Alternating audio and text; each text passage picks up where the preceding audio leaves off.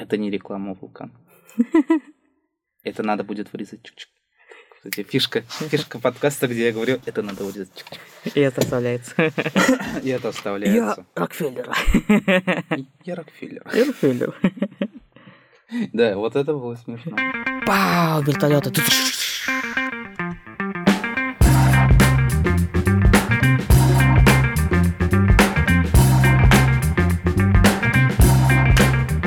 Всем привет, меня зовут Руслан, это подкаст «Расправил плечи». Подкаст, подкаст «Расправил плечи». Рядом со мной сидит, кто это?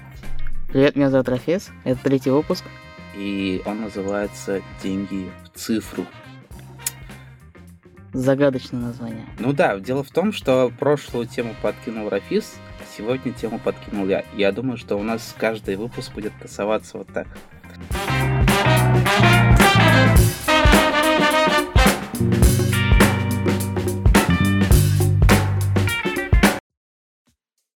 Итак, тема о чем? Тема о том, что с развитием интернета мы стали вкладывать туда свои деньги.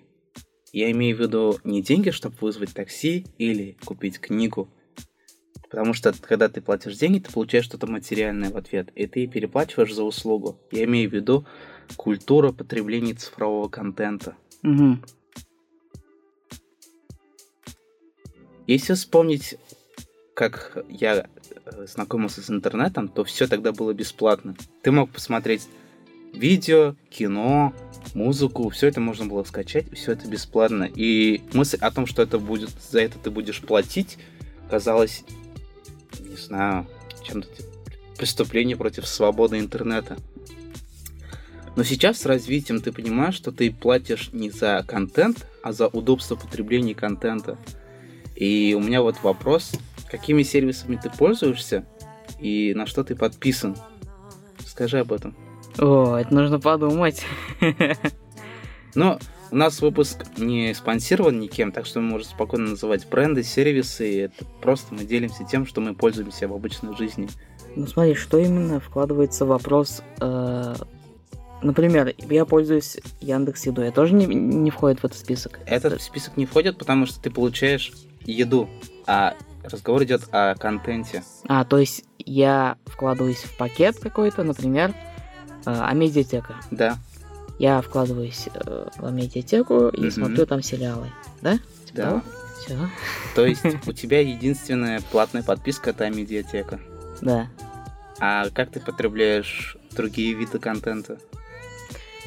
Ну, например, а, подкасты это бесплатно. Да. YouTube это бесплатно. Мгм. Кино это в кинотеатрах. Я практически, ну, практически пиратку не смотрю. Просто я не люблю домашние просмотры кино, особенно в плохом, в плохом качестве. Неважно. А, что еще? Музыка. Музыку я не слушаю. Я предпочитаю такие разговорные жанры, поэтому слушаю подкасты. Ну смотри, а, с музыкой понятно. Ну, ну что насчет фильмов, которые, допустим, не имеют сейчас широкого проката, такие э, артхаус кино, или старые фильмы 90-х, 80-х годов. А, ну нет, старые уж фильмы я пиратку смотрю. Пиратить это плохо. Ну, смотри, откуда я получу там легально... Ну, хотя нет, нет, есть легальные фильмы там того же Чарли Чаплина. Я все смотрел легально практически. На Иви есть бесплатный. Вот.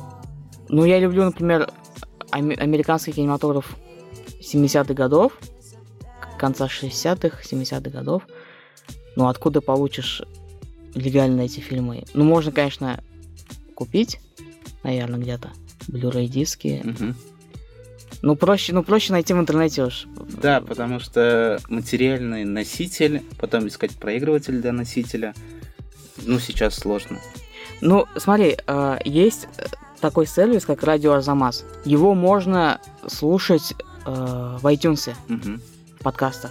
Но у них такое удобное приложение, что сейчас я готов подписаться. Я Мгм. на данный момент пока не подписан, слушаю бесплатные курсы.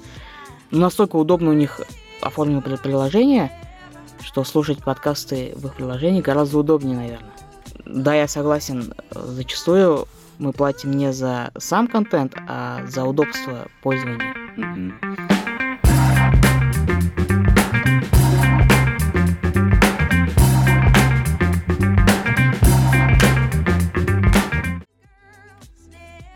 Давай расскажи ты, какими сервисами ты пользуешься.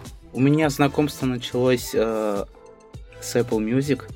Дело в том, что когда у меня был первый смартфон, это была Nokia Lumia 520, и это был, по сути, простой телефон, в который музыку можно было закачать через USB.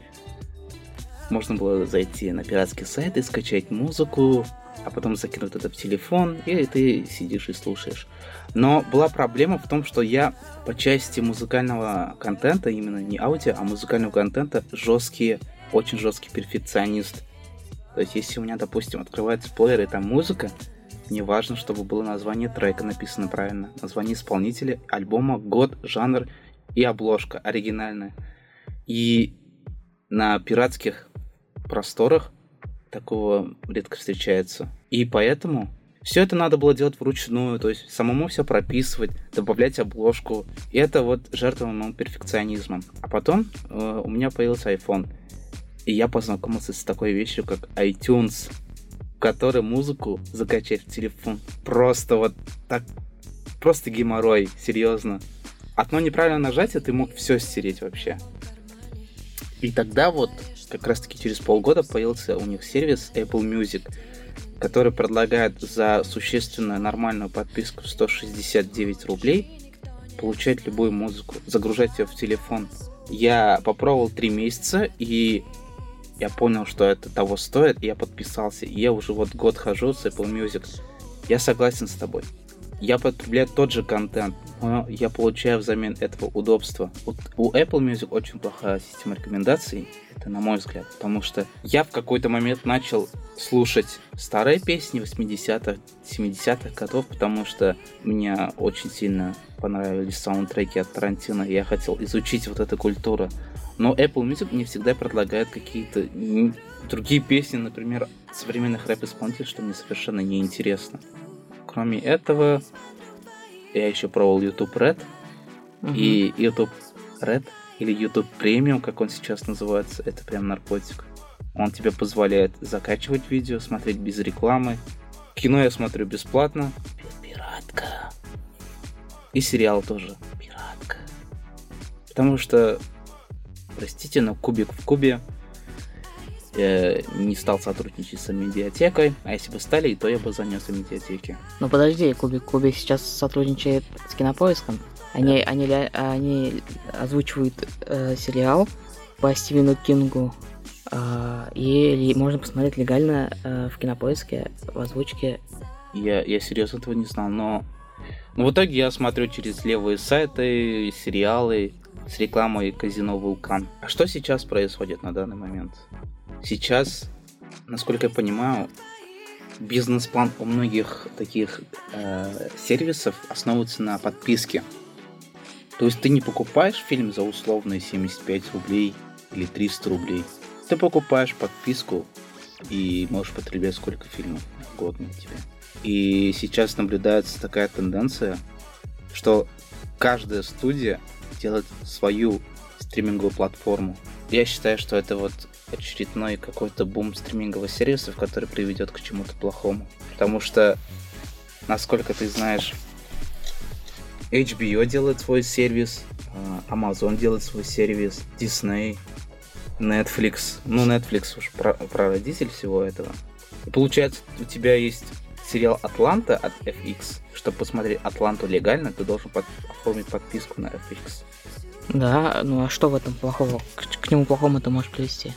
Дело в том, что ты, получается, подписываешься на несколько сервисов, и у тебя просто выкачивается огромное количество финансов. Потому что нет какого-то централизованного сервиса. Я понимаю, что это может быть монополией. Я понимаю, что все другие корпорации с завистью смотрят на Netflix. Потому что она очень много зарабатывает. Ну да, сейчас Disney отбирает все свои старые проекты, да. которые ну, находились у Netflix, угу. и хотят все это в свой сервис загрузить. Ну, возьмем то же самое медиатека, там можно посмотреть э, проекты от HBO, от э, Netflix, кажется, или, или нет, там Netflix, не помню. Но, в общем, от нескольких компаний в одном сервисе за одну цену можно посмотреть. Как бы самые популярные, самые мейнстримные проекты. Мне удивляет, как они э, зарабатывают на этом. Ну, подписка остается такой же, там, условно, 10-20 долларов. А они каждый год снимают сериал за 100 миллионов, за 200 миллионов, такие деньги вкладывают. А как они отбивают свои деньги? Хотя подписка остается такой же. Неужели, неужели подписка окупает все эти расходы? Скорее всего, да, потому что если они составили такую бизнес-стратегию, и это работает, как Netflix, они же до сих пор существуют, а начинали просто с того, что давали в аренду диски. Нет, давали в аренду кассеты ВХС. Поэтому же, если у сериала падает рейтинг, его проще отменить. Если рейтинг упал, то он становится нерентабельным, и его просто закрывают. А если он рентабельный, то в него вкладывают еще больше денег, потому что его начнут смотреть еще больше людей. Я думаю, что это пришло от Стива Джобса. И то, как он придумал iPod. Потому что он... Ну, Стив Джобс, да, перевернул игру и Да. заставил платить людей за музыку фиксированную цену в Да. месяц. И что... Сначала лейблы, как я знаю, были против такой системы. Конечно, потому что, допустим, ты заходишь в музыкальный магазин физически, и там может стоять Queen, пластинка, которая была вложена 100 тысяч долларов, и какой-то условный хип-хоп исполнитель, который вложил 100 долларов. И, соответственно, Queen стоила бы 200, а пластинка хип-хоп исполнителя 29 долларов. Но Стив Джобс просто поставил под одну планку. Насколько я помню, 99 центов за песню. И все были против.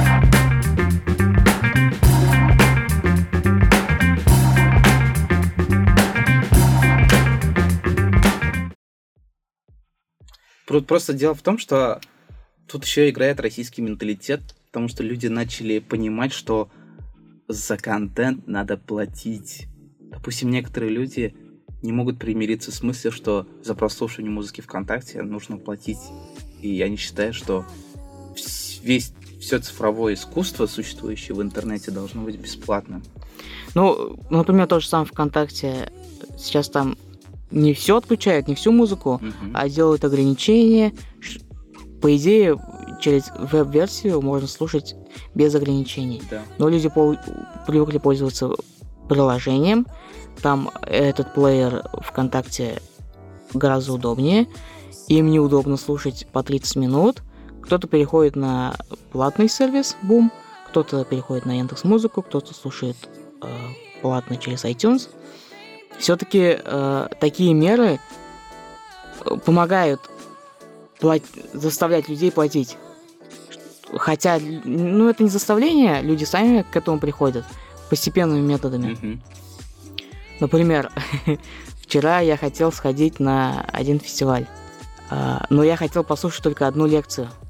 А, Стоимость билета была 100 рублей на весь день, Мгм. но у меня было время только на одну лекцию. И, соответственно, если бы я зашел туда, то я должен был бы заплатить 100 рублей, но мне... Я не, не захотел платить ту же сумму, хотя 100 рублей за одну лекцию это хорошая, ну, нормальная цена, но я не захотел платить ту же сумму за одну лекцию, зная, что я мог бы э, пользоваться этим билетом весь день. То есть я бы, если проецируем на кино, Мгм. 100 рублей за один фильм. Или же 100 рублей за месяц. Как бы, если есть альтернатива 100 рублей за месяц, э, ты все-таки не захочешь покупать один фильм за 100 рублей. Да, я понимаю. То да. есть гора- гораздо-гораздо... э, Это как Фан24. Ты платишь за вход и можешь провести там сколько Да, ну смотри, сейчас Кинопоиск э, такие вещи начал запускать. У него есть э, абонемент на месяц Мгм. на двоих людей, э, где цена за один сеанс где-то 100 рублей вроде выходит, или э, 150, не помню. То есть абонемент будет дешевле обходиться человеку за месяц, там, условно, не знаю, 4 фильма можно посмотреть на два человека. То есть каждую неделю ходить в кинотеатр. Да, каждую неделю находить в кинотеатр, это гораздо дешевле будет выходить. То есть это не сервис где-то в интернете, а ты можешь ходить также в кинотеатр, но платить меньше, но это будет тоже система э, пакетов. Смотри, другой пласт э, вкладывания денег в цифру – это игры. Да. Вкладывал ли ты деньги в игры? В мобильные, в компьютерные игры? Я вкладывал деньги в игры, но не так много, потому что не, не являюсь заядлым игроманом. Вкладывать деньги в игру лучше, чем пиратить. Потому что если у меня есть условно любимые издатели игр и разработчики, я голосую рублем за их произведение, так сказать. Серьезно, просто не голосовать вниманием или своей рецензией, а голосовать рублем и финансировать их проект. Отбивать его и дать финансирование на развитие дальше. Условно бесплатные игры. Когда можно поиграть в игру бесплатно, но э, есть такие функции, где можно купить. Да, это уже прям вот... Скины. Да, скины, либо чтобы быстрее пройти там, заплатить. Нет, это уже прям плохо. Это уже прям коммерция зашла в искусство. Коммерция заходит в искусство. Э, будет ли подписочная система существовать, или она перетечет во что-нибудь другое, пока что непонятно. Э, будут ли подписочные системы как-то интегрироваться между сервисами? А что вы об этом думаете? Напишите в комментариях, как вы думаете, как это будет развиваться, к чему все это придет. За что вы платите в интернете? Да, Какие это, сервисы? Да, возможно, у вас стоит Adobe. Ну, что ж, спасибо за внимание. Всем спасибо. Меня звали Руслан. Меня зовут Рафис. Увидимся на следующей неделе. А, подкаст вышел немного покороче, но мы, мы оптимизируем его просто. Ладно, спасибо за внимание. Всего доброго. Пока-пока.